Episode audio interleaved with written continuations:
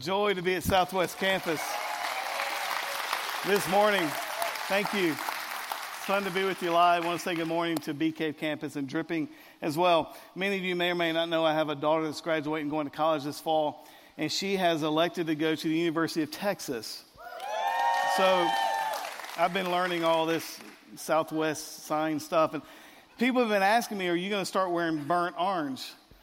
Let me pray about it. No. So I want you to know I have my Clemson socks on right here. Just, uh, just to let you know. If you have your Bibles, turn with me to 1 Corinthians.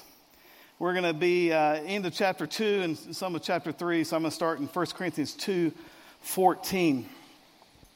Last week we had what I felt like was an historical vote at Austin Ridge as far as building out the Austin Ridge Bee Cave campus.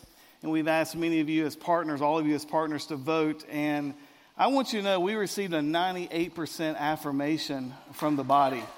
Um, I just want to say thank you for that. And, you know, all of that money that we're trying to raise, all of it's going to Kingdom. Uh, this is all about reaching more people. Um, last week at BK, we had two parking spaces left at the second hour, which means we had no parking. We, we were having to turn kids away at the nursery uh, last week at BK because we had no more room for any more kids. So uh, these are great problems to have. I love being a part of a church. We're trying to figure out how to get more people inside. So I just want to say thank you. And there's a lot of work that we'll be doing moving forward. So we're going to start in 1 Corinthians 2. I'm going to start in verse 14. The natural person does not accept the things of the Spirit of God, for they are folly to him, and he is not able to understand them because they are spiritually discerned. First thing I want you to understand is don't be upset with your non Christian friends and family members when you talk about the, about the Lord, when you talk about Jesus, you talk about the gospel, you talk about your church, you talk about your pastor with cool socks, you talk about all these spiritual things happening in your life, and they don't understand. Don't get upset when you talk about the things that are the most dear to your heart and they could care less. Because what he's saying here is that the natural man, that is the non Christian, that is the, the person who does not follow Jesus, who thinks the gospel is irrelevant, does not think about the authority of Scripture or even the Bible whatsoever, don't be concerned, or don't, I should say, don't think it weird when they don't pay attention, when they even think you're nuts. As you follow Christ, people are going to think you're nuts. People are going to think you're crazy because you read a book that's 2,000 years old and even older in the Old Testament. And in our Bible, th- th- what Paul is saying is they can't even understand it. That there is wisdom coming forward. We looked at last week, there's, there's hidden mysteries of God from the crypt. And, and it's not going to make sense. And so, what Paul is saying here is they have a hardened heart, they have blind eyes, they have deaf ears. It's not that they can't understand what the words mean, it's, it's that they're obstinate to it. Now, the natural man does not mean an immoral person necessarily. The natural man often are, people who give to charities. It's people who are nice. It's people that are good neighbors. It's people that will help you. But as far as following Jesus Christ as their Lord and Savior, there's never been a time in their life where they have submitted their will to His will. So they may do good things. Really, what they're doing is they're living above their own uh, cultural philosophy of life. And so that we're a new creature in Christ, but the natural man doesn't understand it. The, the natural man, when they don't understand what you're saying or don't care, they're just being biblical. Ephesians 2 1 says they're dead in their trespasses. Dead in the Greek means what? Dead. Dead people can't make any decisions. Dead people can't get baptized. Dead people can't go to church. Dead people can't love Jesus in a way that spirit filled people love Jesus. Dead people aren't going to have the same desires that you and I have. Dead people are going to look at the culture differently. Dead people are going to think about politics differently. Dead people are going to think about their money differently. Dead people are dead. The natural man, it's, it's, it's what man can do at his best in his own human reasoning and speculation apart from God. It's what you get in life without God. It doesn't mean he doesn't understand it, it's, it's that he's obstinate. Uh, he, he, he doesn't like to be told that he's a sinner. No one likes to be told they're a sinner, but the natural man, it offends him. How dare you say that I'm a sinner? Because compared to the people around me, I'm kind of the best of the bunch. I'm a pretty good guy. I'm a Texan. How dare you say that I'm a sinner? They don't like the fact that, that there is a sovereign God who demands to be Lord of their lives. They don't like the thought of his notion of purity and love for others, serving someone else, putting their needs above your own. There's no thought of that. It's, it's ridiculous. It's folly. It's silly. They don't like the notion of hell. If you understand as a believer that cedar is evil, cedar is the, the, the official tree of hell. I want you to know that. I read that in First Opinions. And so it's going to be there. But they don't like the notion of hell. They like the thought of, you know what, I'm going to die and I don't know, annihilation or uh, uh, oblivion, I don't know. But all I do know, and this is what's logical, if I'm a natural man, make as much money as you can, no matter who it hurts, and do whatever the heck you want to do because you only get one turn at this, so ride it out as well as you can. That makes sense to me. What's true about the natural man is this is as good as it's ever going to get. The natural man gets a call from the doctor, and there's no thought of, well, maybe God will use this for his glory. Maybe God will redeem this. I know God has a purpose. I know God has a plan. For the natural man, you get a call about cancer from the doctor. The only thought is that karma just dealt me a bad hand, and, and oh well, here we go. There's no hope past that. Look what it says again the natural man does not accept the things of the Spirit of God for their folly, their silly, their foolishness to Him. He's not able to understand them because they're spiritually discerned. So instead of getting upset with your non Christian friends, how about have compassion and love and patience because someone had patience with you when you were hard to deal with? And, and, and, what we've learned already in Corinthians, it doesn't matter if you have a GED or a PhD, it's not the, the intellectually astute that come to Christ. It's those where the Spirit of God has changed them. He, he, he interrupted, He disrupted our, our way of living. He gave us a new will, new desires, and a new mind that's now of spiritual things. The Bible says you and I had a heart of stone, and He's given us a heart of flesh. Some of you have come to Christ in the last few years and you're like, I can't believe the way I used to think, the way I used to act, the things I used to do. That's just not me anymore because you're a new creation in Christ. But for the natural man, they're just being biblical.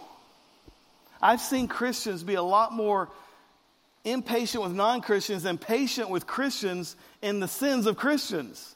We need to be really patient with non Christians. We need to be really loving because they're just being biblical. Look at verse 15. The spiritual person, now this is another person, the spiritual person judges all things, but is himself to be judged by no one. So he's been saying things all through the spiritual things of God. The natural man doesn't understand the things of God, but the spiritual person understands, discerns the things of God. You can be a brain surgeon and not understand the gospel, and you can be an elementary or preschool teacher and be a totally mature, spiritually illuminated, divinely revealed person. And you can read the deep truths of God. And it's interesting what he says here. He says, The spiritual person judges all things, but is himself to be judged by no one. Now, that verse has been ripped out of context a lot among Christians. Maybe it goes like this who am I to judge anybody? Or no one can judge me except God. That's not what Paul is saying here. What Paul is saying here in the context of the natural man that you don't stand before the world and the culture. And when you talk about God and the cross and the empty tomb, and you talk about a substitutionary atonement for your sin and a de- daily desperate dependence that you live in, and the culture starts to judge you in that, they don't even understand who God is. They can't judge you on any of these things, these spiritual things. It doesn't mean that Christians can't hold Christians accountable.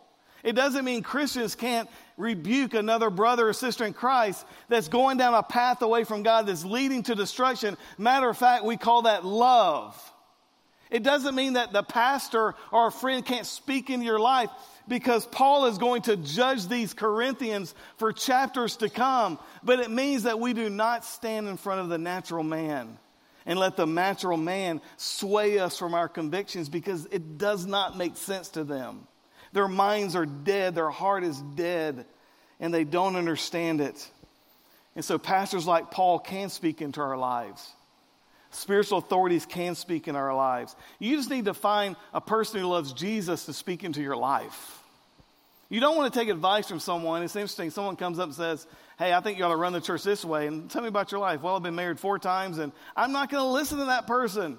You just go figure out your life. But you come across a person who is a man or a woman of the, of the, of the word and a passion for the Lord. You better believe I'm going to say, Tell me about marriage. Tell me about raising kids. I got, I got some of those teenagers at home now. Tell me how I'm supposed to do that without losing my mind. Tell me about how you guys tithe. Tell me, because we can be judged by those who walk with God. And so it's interesting. He says there's a spiritual man, there's a natural man. Look at verse 16, talking about this spiritual man. For who has understood the mind of the Lord so as to instruct him? People that don't understand who God is can't instruct us of anything. I said last week, why would you take advice from someone who's going to die? Like if someone's going to die, they don't have this thing figured out. But if you find someone who has defeated death, we'll listen to him. Verse 16, again, he says, But we have the mind of Christ. The question as to whether or not you're a spiritual person is huge in this text. Are you a spiritual person? We talked about Corinth and Austin are the same. Austin's 85% unchurched, highly spiritual city, not a very Christian city. How do you know if you're truly a spiritual person? Remember, we talked about some people think it's yoga, some people think it's bottled water, some people think they're spiritual because they recycle or they drive a uh, four door sedan or whatever it is. How do you know if you're a spiritual person? What does it mean to be spiritual? Well, I wrote a few things down for you here. Do you receive spiritual wisdom that contradicts the majority of views and opinions in this world? Meaning this that the world's going that way, and you and I are going that way. And when you go cross stream with the culture, there's going to be some turbulence, there's going to be some conflict. Do you feel that in your life? A truly spiritual person, when I'm saying what I just said, is going, Yep, I am different. When we go on work trips, the places those guys go, the things those girls talk about, the things they do, it's totally different than what I talk about, what I do. And it rubs. Have you ever been around non Christians and you don't want to participate and they can't stand you for it and you haven't said a word? It starts to rub because you stand there as a testimony. And I'll use a phrase given to Noah in the Bible. As he built that boat for 100 years, he stood as a testimony of condemnation to that generation. You don't even have to say anything. You just, you're there and you love your spouse and you're an oddball. Maybe you're the only one that's not willing to cheat on your mate and you're an oddball and it starts to rub. And what Paul is saying here is we don't get our P's and Q's from the natural man. We don't let the natural man judge us. We don't stand condemned. The natural man doesn't even know what they're talking about. We have the mind of Christ, and they can't even understand it. And it's the most beautiful thing to know that you don't have to be brilliant to be spiritually mature. You just have to submit, obey the Lord, love Jesus. So, the question I asked this morning is Are you a Christian? That seems like a silly question to ask in church, doesn't it? Well, of course I'm a Christian. I'm at church. Being at church doesn't make you a Christian. Are you a Christian? Are you a Jesus follower, a Jesus loving, out of the closet, old school Jesus freak? That you love Christ. And here's how you can tell do people around you know you're a Christian?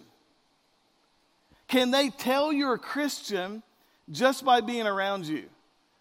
That you talk differently and act differently and you judge things differently?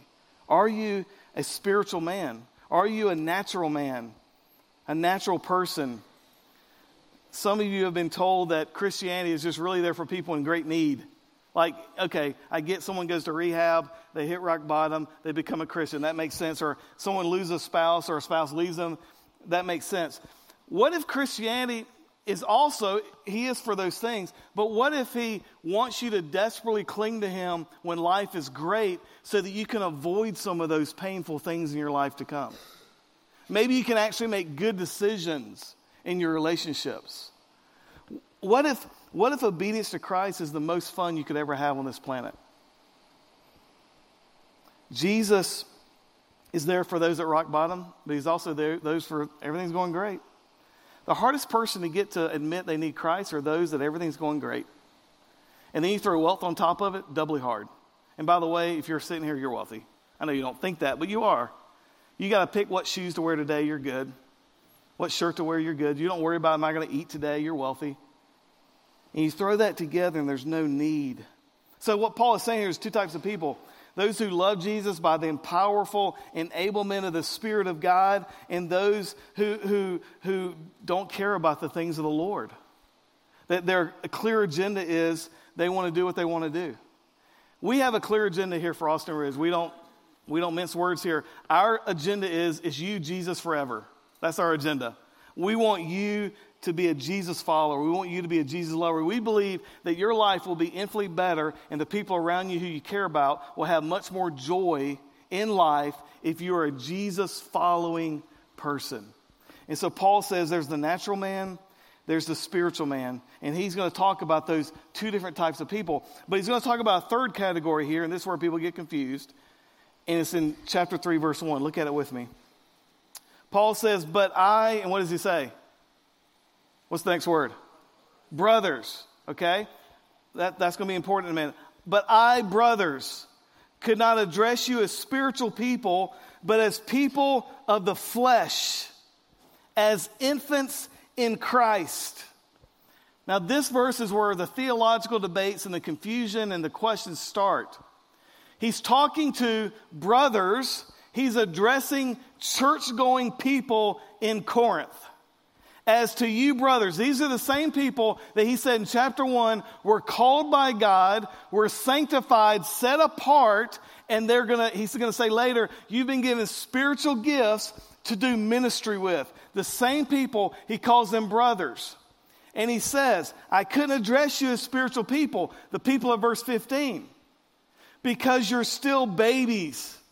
That's what he's saying. You are, ba- that's why Paul got beat up everywhere he went. You guys are babies. That's what he's saying. You guys are, you should be mature. I should be able to give you a porterhouse, but you're still eating baby food. We got to crush up the carrots and, and, and make it soft for you. I wonder how many people at Austin Ridge have heard hundreds of sermons, maybe thousands, and you still don't tithe. I wonder how many people have heard tons of sermons but you have never talked about Jesus to anybody. I wonder how many people have come to Austin Ridge for years and they still won't serve and help us in building kingdom. And you still view church as consuming, and I hope I like the music today, and I hope they do that song I like, and I hope the pastor's funny, and I hope he's short in his message. And that consumer mindset of church sets in. Paul says you're doing church like a natural man. Spiritual men are mature. He says, I came to you. I came to you, brothers. I couldn't say that you're mature because you're not. And this is where we get this theological argument. I'm going to spend a few minutes here. Maybe you've heard it. It's called lordship salvation. Can Jesus be my Savior and not my Lord? So let me break this down for you. And I'm, I'm going to talk about three different types of people here. He talks about the natural man. So here's what I want you to do. I want you to envision a circle. That the circle represents your life, okay? And the natural man is in this circle, and all these circles have a throne in them. There's a throne. And in this circle is the natural man, the throne, and Jesus is outside the circle. And this natural man sits on the throne inside the circle. He doesn't know anything about God, doesn't care about God. It, it, it, it's, it's irrelevant. He can't hear it. It's like going up to a deaf person. Can you imagine going up to a deaf person, taking your earbud, putting it in his ear, and saying, This is my favorite band. What do you think? And he doesn't comment, and you're offended. That's my favorite band. How dare you not love them? It's the, it's the natural man. He's sitting there on the throne, and Jesus is outside the circle. Unless the Spirit of God does a work on that man's heart, he will never understand the spiritual truths of the gospel. That's the natural man. And then there's another person he talks about there in 15, the spiritual man. So you've got the circle, there's life. The spiritual man's in the circle, and Jesus is in the circle, and there's a throne, and Jesus sits on the throne. That's the mature spiritual person. That's the person that submits to God Culture says this, they read their Bible and it says this, it says, I'm going to go with the scriptures. Everyone else is swimming that way, I'm going to swim that way because I believe the, the guy who left the grave empty, that's the guy who's true. And they stand apart, and there's a rub at times in their life. But there's this third category here in verse 1 of chapter 3. Look at it again. I, brothers, could not address you as spiritual people. I couldn't say you were verse 15 people, but as people of the flesh, infants, babies in Christ. So that little, that little word there, flesh, people have attached the word carnal to it. Maybe you've heard this phrase I'm a carnal Christian, or she's a carnal Christian, or can you be a carnal Christian? Can you have Jesus as your Savior and not your Lord? So the first question that comes to this text is this The people that Paul's writing to, are they Christians or non Christians? I believe these people are Christians. He calls them brothers. They got spiritual gifts. They're sanctified. They're set apart. He is talking to them as Christians. I believe these people are Christians. They're not non Christians. Another question comes up. Maybe they're Christians that have lost their salvation. If you've been at Austin Ridge at any time, this is one of my soapboxes. What part of your salvation did you earn? None of it. Your job is you got lost. God had mercy on you. You had a dead heart and a dead brain, and you could not understand things spiritually. Didn't mean you were not a good person at times, didn't mean you weren't helpful, didn't mean you weren't kind, but God had not disrupted your life yet. And one day, God, through His grace and mercy, opens your heart, and all of a sudden, all this stuff starts making sense. It starts clicking, we would say. And you heard someone like me talk about the gospel, and you're like, oh my gosh, I've never heard that. I grew up Methodist, I grew up Presbyterian, I grew up not going to church. And maybe you did hear it 50 times, but that time it clicked. And the Spirit of God allows you to understand spiritual truth. And, and you are given faith. That's a, that's a gift. You're saved by grace through faith. It's not of yourselves, it's the gift of God, lest anybody boast. And God, through His grace and mercy, changed your heart. You went from being the natural man uh, to the spiritual man. And there's this, this question here what, what, what if these are Christians who lost salvation? Some of you grew up in West Texas or in other theologies where you were taught you could lose your salvation. And Billy Bob Pastor told you if you don't behave well, you're going to lose it. That is bad theology. It's not biblical, it's wrong. Because it, it sets you up as a Christian to be very arrogant, and guilt ridden at the same time. There's nothing more dangerous than an arrogant, judgmental person. And so you will go in your office tomorrow with non Christians and you'll say, well, they just don't get it. They're just not as smart as I am. They're just evil. Yeah, they are evil, and such were some of you until God changed your heart. Your salvation is not you owning Jesus, Jesus owns you.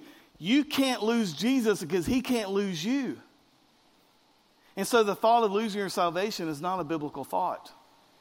You didn't do anything to get it. Your salvation has nothing to do with your behavior, it has everything to do with God's mercy. Pastor, you don't know the things I've done. I don't. But I know the guy who wrote this letter. We're kind of reading his mail. And he used to kill Christians and burn churches. And he wrote most of our New Testament. Raise your hand if you kill Christians and burn churches. If anybody, had, we're going to put you in that back corner, okay? You stay. Let's get you over there. It's not about what you've done and haven't done. It's about who Jesus is and what Jesus has done. That's what grace is. You get to take his perfection and put it on my sin. So then the question is can Jesus lose me? Romans 8 says there's nothing that can separate us from the love of God. The Bible says that when you become a Christian, you're placed in the palm of God and nothing can take you out of his hand. The Bible says even when we're faithless, he remains faithful, for he cannot deny himself. The Bible is clear that salvation is of the Lord. It's not a man made work. That's why people say, Are you a religious person? No, I'm not religious. That's man trying to earn God's favor. I am a truly spiritual person. I receive the grace of God and now understand spiritual things. Does this make sense? Because this goes against what some of you have heard, and you've been ridden in guilt for years. Well, if I sin this way today, then God doesn't love me as much. God is incapable of loving you any more, any less than He does right now. And it has nothing to do with you. That's why we respond in joy. That's grace. And so the question is can a Christian lose salvation? Not biblically. The only way you can lose salvation is if God's a liar. If God's capable of lying, you can lose your salvation. So then, the question becomes were these people Christians? I believe they were Christians. He calls them brothers. He says you're gifted spiritually. He says you're sanctified, you're set apart. And, and people say, well, maybe they were, they were, they were non Christians because they were sinning. Yeah, because Christians never sin, right? I, you know, it's like that thought of, well, you know, I, I used to sin before Christ, right? Back in the 90s. But I haven't sinned since the 90s, right? Raise your hand if you've never sinned, right? Because somebody's going to punch you in the gut right when you raise your hand, right there, right? No, we're sinners. Christians sin. So it's not that they're just non Christians because they haven't sinned. First John says, if anybody says they're without sin, they are a what? Liar. That's a strong word. If a person says they're not a sinner, they're a liar. You just sinned because you just lied. So another question that comes up with this is, and this is the heart of it, can Jesus be your Savior and not your Lord? Can Jesus down the cross, forgive you of your sins, and not be the boss who tells you what to do? And you get to be your own boss and do whatever you want. That's the question here. Jesus, biblically speaking, is always Savior and Lord, and they have to go together. You go to the book of Revelation, Jesus is always sitting on the throne. He is always elevated high. He is always exalted high. He is always Lord, and He is always Savior all the time man has created this third category of saying, you know what? When I was eight years old, I walked down an aisle, I prayed to receive Jesus, and I really don't go to church or have any desire for things of the Lord now, but I'm good because I made a decision.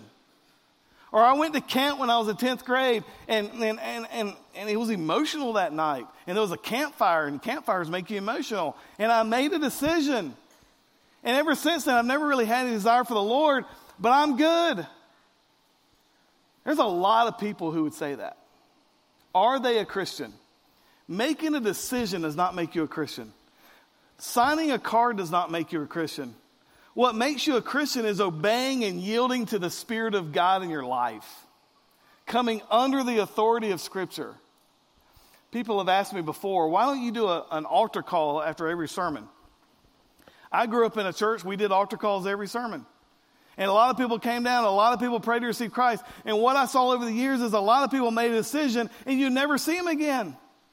There was no connection to God whatsoever. In that moment, there was something emotional that happened. And if anything, the church can actually give them a deceptive understanding of, I'm all good. I got my fire insurance. I'm good.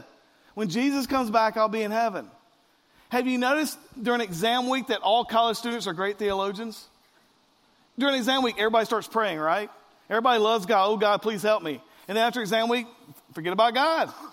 Go to a funeral. Everybody's a Christian at a funeral, right? You go to a funeral, there's somebody who died, never had any heart for God. Matter of fact, he was hard to deal with and he was bitter. Well, we know George here's in heaven. I want to scream, no! I don't know if he's there, but that's not the point. This man had no fruit of loving God whatsoever.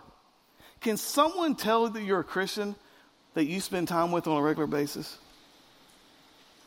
Can you be a Christian, say you're a Christian, and do whatever the heck you want to do, and you'll be fine? Can you imagine Jesus going, you know what, I saved you from your sins, but you do whatever, you sit on the throne.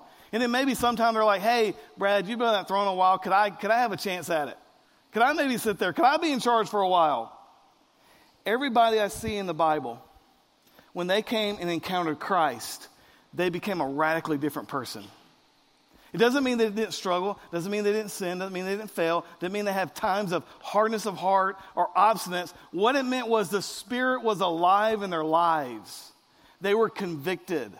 There was a desire, there was a passion. Are you a spiritual person? And I got a lot of people that I know that I love dearly, and they'll tell me, you know, we come to, we come to church once or twice a year. And if you to ask them, are you a Christian? Yeah, I'm a Christian. Love God. You know, I play golf on Sundays. That's my God, just me and God. So we don't need to have corporate worship. We don't need to take communion. We don't need to experience baptism together. We don't need to be under the teaching of the word. We don't need to be in fellowship and community. See, all these things are biblical things. So we just kind of reconstruct God that fits the way we want to run our life. We are boss. Does this make sense? And so Paul comes to these folks. Matter of fact, he's coming to them Tell me what tense verse 1 is in grammatically. But I, brothers, could not address you. What tense is that? past. Paul came five years earlier, converted these people to Christ. They started walking with God. He comes back five years later. He's talking about the past. But I, brothers, could not address you as spiritual people, but as people of the flesh, as infants of Christ. I came, you got converted, but you were babies. Every once in a while, when I'm preaching, some baby will start amening in some spiritual tongue or dialect. And there's never a time where you hear from a baby during a sermon, you're like, that's a weird sounding man. That's a baby. It's what we expect. Babies operate out of the flesh, they're fleshly. If they want to yell, they don't care if I'm preaching, they just yell. Now, if there's a mom who lets a baby continue to yell as I preach, well, that's a, that's a whole other issue, right? But that baby, it's just a baby. Now, babies are cute, right? They're babies. The first time they say, Mama, Dad, Dad, what do you do? Get the video camera. Send it to Grandma and Grandpa. Look at this, so amazing. And you watch it and you're amazed. But if that kid's still at the age of 25, comes back home, Mama, I need some food. Mama, I need some clothes. Mama, I need some help. It's not cute anymore. You got that 25 year old, you, you need to get a job. You need, to, you need to pay some bills, right? It's not funny anymore. That's exactly what Paul's saying here. I love it. He goes, You are people of the flesh. You, you're acting like babies. You should be eating ribeye steak, and I've still got to crush your carrots up. Are you growing in your maturity with Christ? Are you more spiritual now than you were a year ago? Or are we just kind of doing the same retread year in, year out? Is it possible for a Christian to live a life without any change or transformation? I believe it is possible to come to Christ and not have anyone that's around you that can mentor you or disciple you, or, you don't have a church that's teaching the Bible, and your growth is going to be real stunted. I believe that. But I also believe if someone truly comes to Christ, somewhere in their life there's going to be some kind of transformation. There's going to be some kind of fruit somewhere. Not automatically, not instantly. Some of us, man, you got saved, and, and I, I got saved on Tuesday, and you should have seen me on Monday, right? Like you were watching the cop show last night, and you were on it. You're like, I need to do something about this. But then Tuesday, you get saved, and you're like, I'm, I'm totally. Some of us are like that. Some of us, though, it's just a long grind but there's an upward trend, there's a growth, there's a maturing that happens. Now he's in past tense. Look at verse 2. I fed you, past tense, with milk, not solid food, for you were, past tense, not ready for it. And now tell me what tense he goes to. And even now, what tense is he in? Present. And even now, in the Greek it says, Dad gummit, even now, you're not yet ready. Paul's come back five years later. He's like, you guys should be leading life groups for us. You guys should be teaching children. You guys should be sharing your faith. You guys should be going on mission trips. You guys should be giving. You guys should be worshiping. You guys should be reading your Bible every day. And even now, you're still struggling with the same ABCs of the faith. You're acting like babies. And I just, my, my, my heart for you is that you would grow. That there will never be an even now moment in your life Amen? Look at verse 3. For you are still of the flesh. For while there is jealousy and strife among you, are you not of the flesh and behaving only in a human way? That's going back to the natural man of verse 14. He goes to the church, he's like, You should be mature, you should be eating porterhouse. But you're still jealous and fighting, and she said this and he did that, and there's quarrels and there's immaturity, and you're acting like babies. That's why I love seeing that high affirmation in our vote last week. That's just a good sign of a healthy church. Like, I may not even agree, but you know what? If we're going to reach Christ and our, our leaders are praying for this, let's go. Let's go reach Christ. We'll figure it out how to do it. I love that. I love that about Austin Ridge. But these folks were immature. Some of us, I mean, we struggle with immaturities. We struggle with jealousies and quarrels. Maybe you're here today and you're single and you wish you were married and you're jealous of married people. And there's some married people here that married somebody that drives them nuts and they're jealous of you because you're single. There's people here that, that are trying to have kids and they can't have kids, and they're, maybe you find yourself jealous of people that have kids, and you even start to judge because you're thinking, well, I know her, and she's not she's not a very good person. God's, look, God's given her three beautiful, healthy boys, and, and here I am, I'm much more godly than her, and you start judging, you start quarreling. And there's people here who have three or four kids, and They're jealous of you because they don't like their kids. There's people here that are, that are old and look at young people and they're jealous because you guys have all the fun. And these young people here look at old people going, You guys have all the money. We're jealous of you. You can't have any fun anymore. Give me some of your money. I'll have fun for both of us. And jealousies and quarrels and, and, and, and problems. And he says, Aren't you acting like non Christians? Should Christians do social events different than non Christians? Should Christians be different with their alcohol intake than non Christians? Should Christians give differently than non Christians? You know, I got a tax man that's a non Christian that does my taxes. I love it because he has to see my financial records. And he looks at us and he looks at what we give, he looks at us, what are you doing? And I, well, I'm a pastor. Oh, okay, you're one of those. You're nuts because nobody gives this away. And you know what? You find out the more you give away, the more God gives you because you can't outgive God, and that's what He does. He loves a cheerful giver.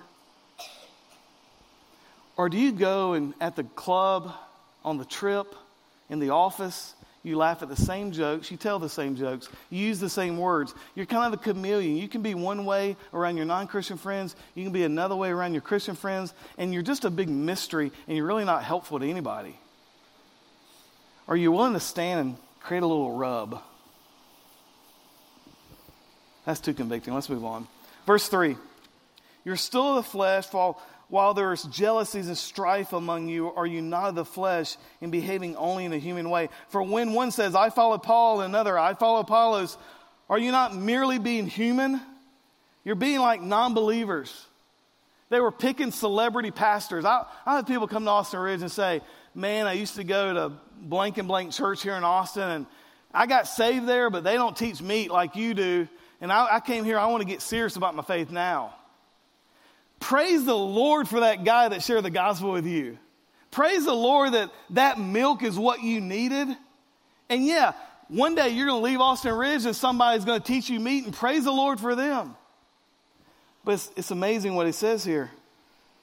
You're just being like pagans. Verse 5. What then is Apollos? Apollos is a, a pastor that came in there and incredible teacher. What is Paul?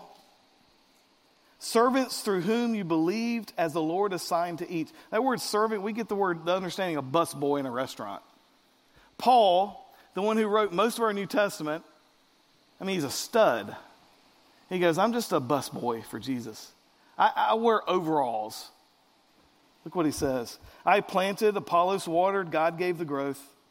So neither he who plants nor he who waters is anything, but only God who gives the growth.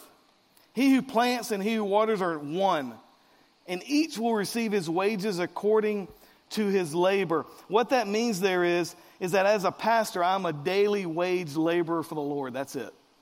And one day I'll be judged on how faithful I was to teach the Bible to you guys and you're going to be judged on how faithful you were to receive the word taught, to apply it to your life, and to go live it in the world just like myself.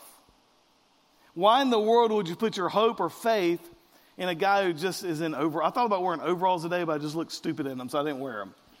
But why would you put your faith in a guy who wears overalls?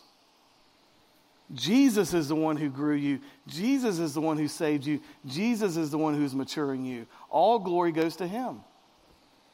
And they were fighting about this. For we are God's fellow workers, verse 9.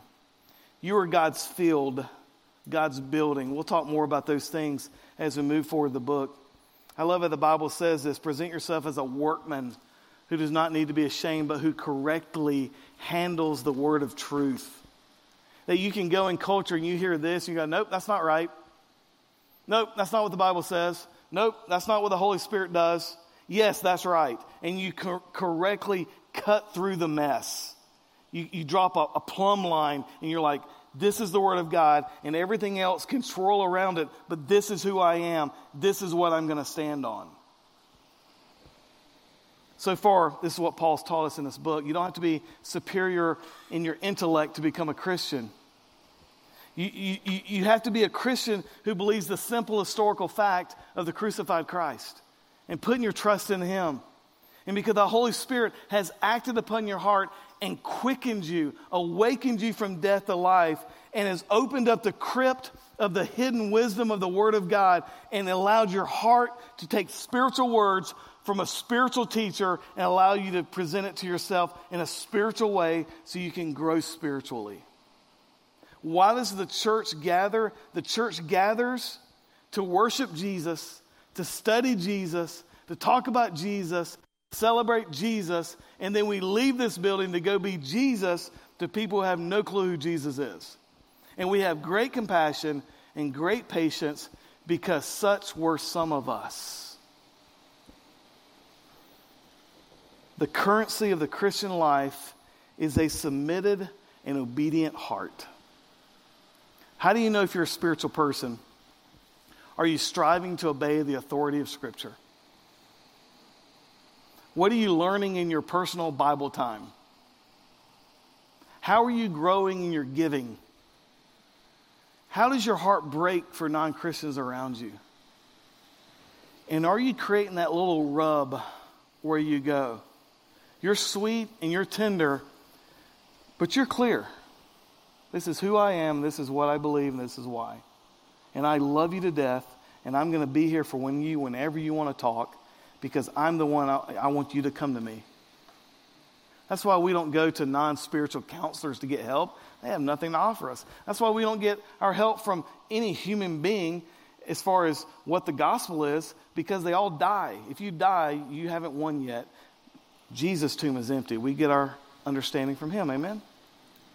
So we're going to continue this. This is where this, this stuff gets tough in Corinthians. I want you to keep coming. I said this at the beginning. We're going to hit some things in the next few weeks that may ruffle some feathers. That's okay. Well, you, you need your feathers ruffled, don't you? I need mine ruffled. It's like I said, preaching, the purpose of preaching is to comfort the afflicted and afflict the comfortable, right? So you keep coming, and we're going to keep teaching, and we're going to let God use 1 Corinthians to change us. Amen? Now, my goal for you is that you go be a truly spiritually mature person this week. Doesn't mean you're perfect, doesn't mean you're not going to struggle, but it means you've got a hidden wisdom and power inside of you the world's not going to get. Amen? Father, we thank you for the power of the gospel, the power of the hidden mysteries of the spiritual words that spiritual people can discern by the power of the Holy Spirit in our lives. And we are grateful that you took people like us and did stuff in our life that only you can pull off. And Father, I'm thankful that you saw fit to use people like us to further your kingdom. And we are grateful for this book called First Corinthians. And I pray as we go into Austin this week, which is Corinth, that we would be very mature and spiritual people, very patient, very loving, and very intimate with you. It's in your name we pray. Amen. We get